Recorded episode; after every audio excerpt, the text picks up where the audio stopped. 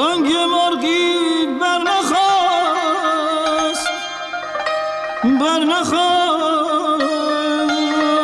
اندلی بار چه پیش آمد هزاران را چه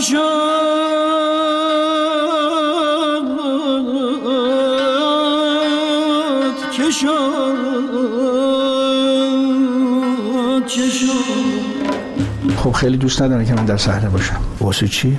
گونه که من اینجا تصمیم بگیرم نه کسی. دیگه تو فکر می‌کنی که من از تو یا از امثالتون میترسم؟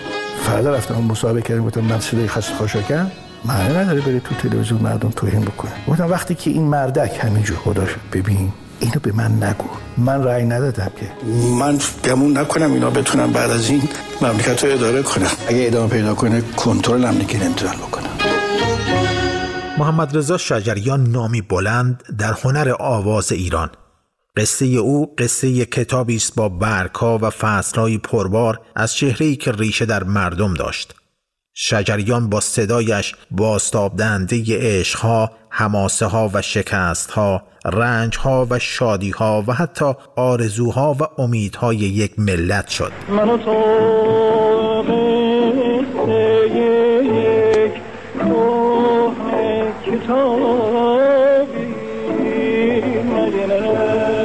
من وحید پوراستاد هستم و در مستند رادیویی شجریان و سیاست برگهایی از فصل سیاسی این کتاب را ورق می‌زنم. سلامت را نمی‌خواهم پاسخ گو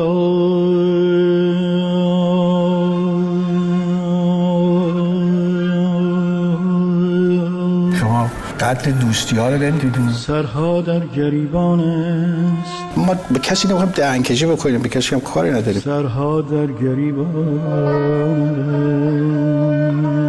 اون روزا روزایی بود که همه انقلابی شده بودن. سرها بوریده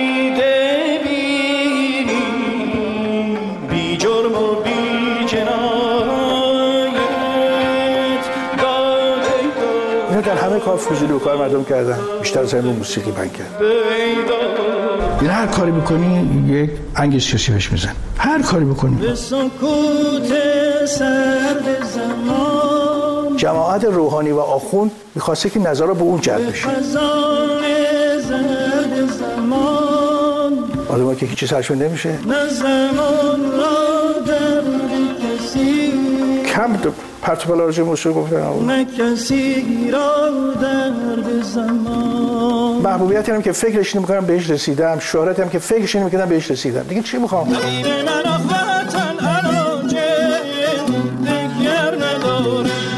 محمد رضا شجریان در کار هنریش مثل یک سیاستمدار عمل می کرد اما به گفته خودش نمیگذاشت کار هنریش در قالب گروه های سیاسی قرار گیرد.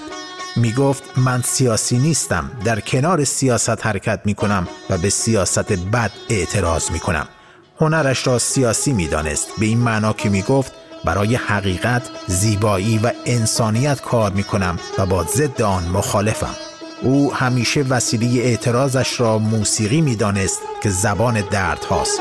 موسیقی که در ایران در طول سالیان بوده است تحت تاثیر همیشه فشارها و محدودیتها و ستمها و استبداد بوده. این موسیقی همیشه زبان اعتراض مردم بوده. زبان گله و شکایت این اتفاقات بوده. و ما نمی‌تونیم بیرون از این منطقه باشیم.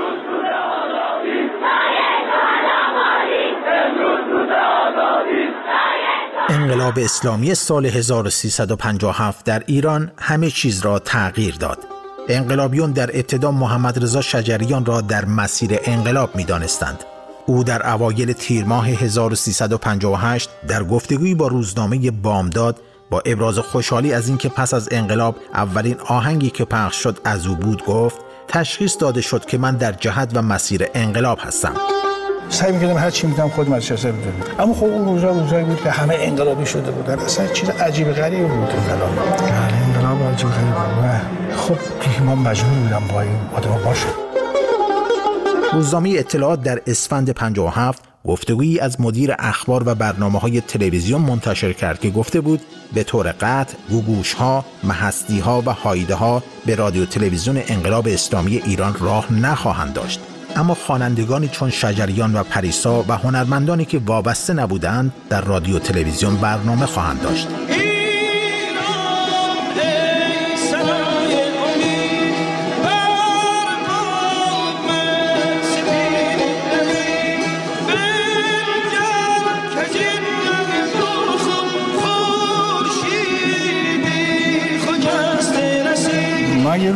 لطفی به لطفی گفتم گفتم لطفی این دوا رو رادیو تلویزیون از کجا داره؟ گفت من دادم گفت تو چه دادی گفت خب آب گفت تو بیخود کردی تو خودت میخوادی میره رادیو تلویزیون. وقتی نخوندم شما از من اجازه گرفتی از همون موقع من با لطفی با ساعتم به هم خورد از همون موقع. آره. اول این دادو به رادیو پخش کرد. گفتم تو اجازه این کار نداشتی. من باز تصمیم می‌گیرم صدا صدای منه. با آهنگ تو خودت می‌خواد تلویزیون. وقتی من می‌خونم صدای منه. با صدای من مردم بشناسن تو اجازه این کار نداشتی. ولی خب دیگه داده بود رفته بود اونم دارم پخش می‌کنم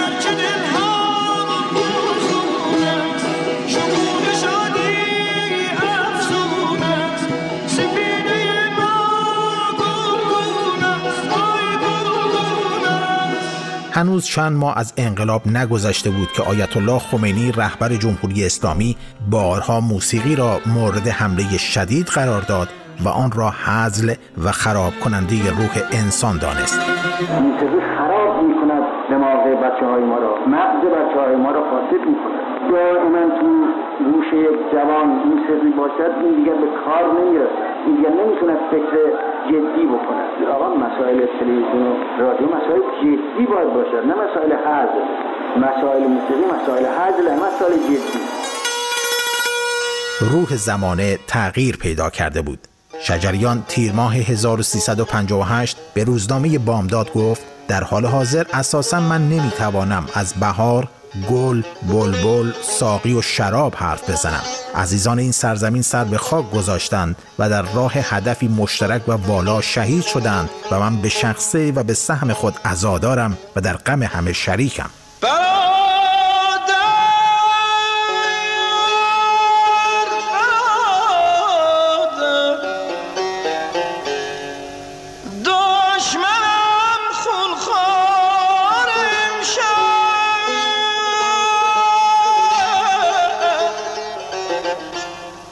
در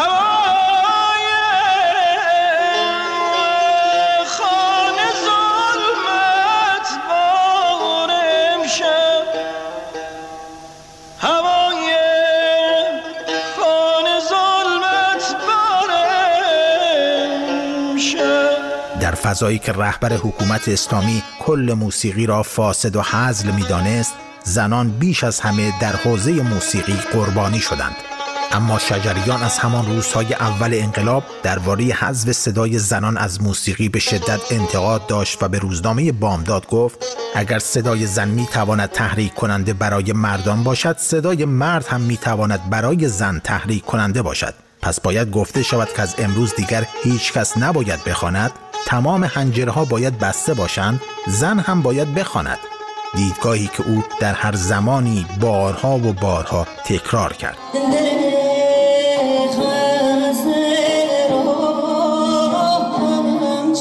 ما یه حقیقت رو می‌خوایم که به کرسی بنشونیم.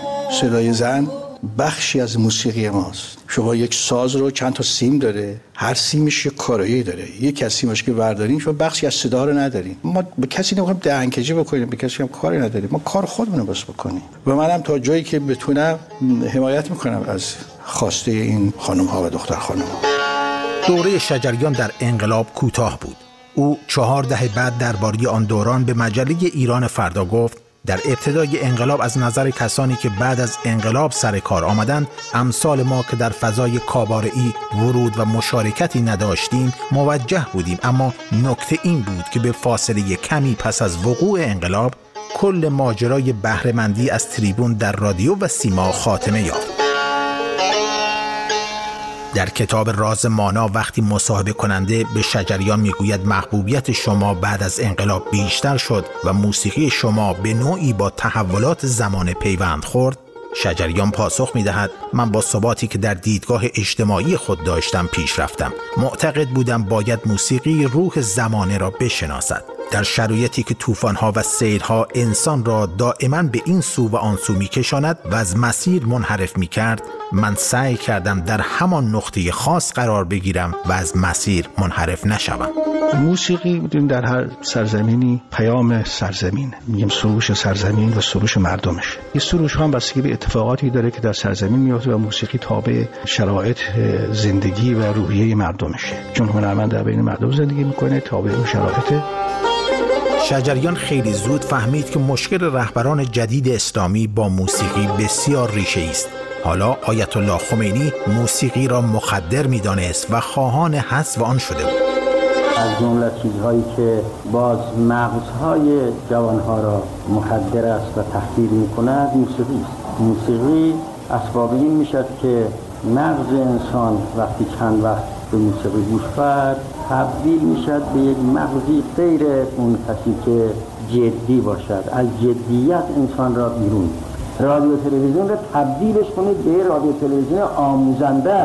موسیقی را حذف کنید. نه ترسید از اینکه به شما بگم که ما موسیقی را تحصیل کردیم کنه شدیم. باش ما کنه بعد یه دفعه دیدم که یه فتوا فتوایی از آقای خمینی گرفتن که ایشون گفت موسیقی مخدر است و فلان اینا. درست قبل از بارمزون تابستون 58 من گفتم خداحافظ شما. جای ما نیست. موسیقی مخدره یعنی جوریه حرام می‌خوان بگین. خودتون می‌دونه خودتون. این گفته های محمد رضا شجریان در مستند شبکه بی بی سی بود اما او بعد از انقلاب خیلی زود خانه نشین شد. نه به خاطر دیدگاه های آیت الله خمینی درباره موسیقی. خودش روایت می کند که شب قبل از اجرای کنسرت های دانشگاه ملی در سال 58 متوجه می شود که کانون چاوش به طرف حزب توده گرایش پیدا کرده. به منظر ابتهاج می رود و با محمد رضا لطفی دعوا می کند. اما در نهایت به شرط نبودن هیچ گونه پلاکارد و شعار سیاسی قبول می کند کنسرت را برگزار کند. کانون چاوش رو تشکیل دادیم و اساسنامه‌اش این بود که صرفا کار هنری باشه آموزش باشه تمرین باشه ضبط نوار باشه کنسرت باشه و کار سیاسی نکنه ولی بعد حس کردم که ریزه داره کار سیاسی توش داره میشه. یعنی بدونی که من خبر داشته باشم داشت یک اتفاق میافتاد که همه بچه ها کشش پیدا می‌کردن به طرف مسائل چپی و حزب توده و اونها نه همشون بعضی هاشون و داره یه مسائل پیش میاد ما پا بکشنده با وجود این بعد از رفتن به این کنسرت پشیمان می شود و پس از آن سه سال خانه نشین می شود هر چی اومدن بچه ها گفتم بیا. گفتم آقا بیا خانم چابوش هر چی تو بگی ما همون کار می‌کنیم. گفتم اصلا من باش هیچ تو کار ندارم.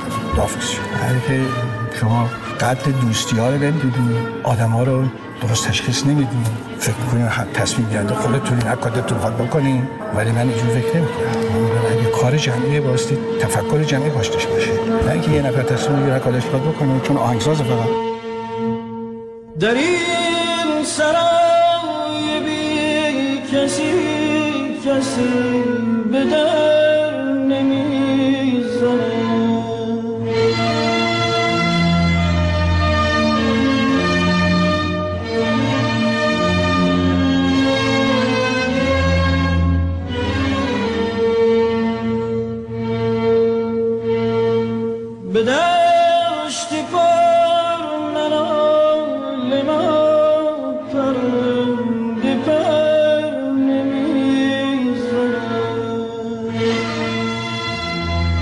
پس از آن سه سال خانه نشینی که به گفته خودش رابطهش را با همه قطع کرده بود شاید بارها که پیچ رادیو را در کنج خانه باز می کرد از شنیدن دیدگاه های آیت الله خمینی رنج می برد وقتی میشنید او افرادی که موسیقی گوش می‌دهند را به آدم هروئینی تشبیه می کند. یه مغزی که دنبال این رفت که موسیقی گوش کند و عادت به این کرد این مغز مریض میشه این نمی‌توند فکر این بکند که کشورش به چه حال دارد میگذرد چه چی میگذرد در اینجا. دنبال این نیست. مثل آدم هروئینی میمونه. زمانی بعد از انقلاب زمانه دیگری شده بود. شجریان به مجله ایران فردا می‌گوید بعد از آن وارد فضایی شدیم که دیگر در آن نه کنسرتی بود نه نواری نه صدایی و این باعث شد بچه ها حتی به لحاظ مالی هم دچار مشکلات جدی شوند. در تمام این مدت من سعی می کردم فاصله خود را با سیاست به همان معنایی که گفتم حفظ کنم تا همان ریگ ته جوی باقی بمانم و آب سیاست من را با خود نبرد.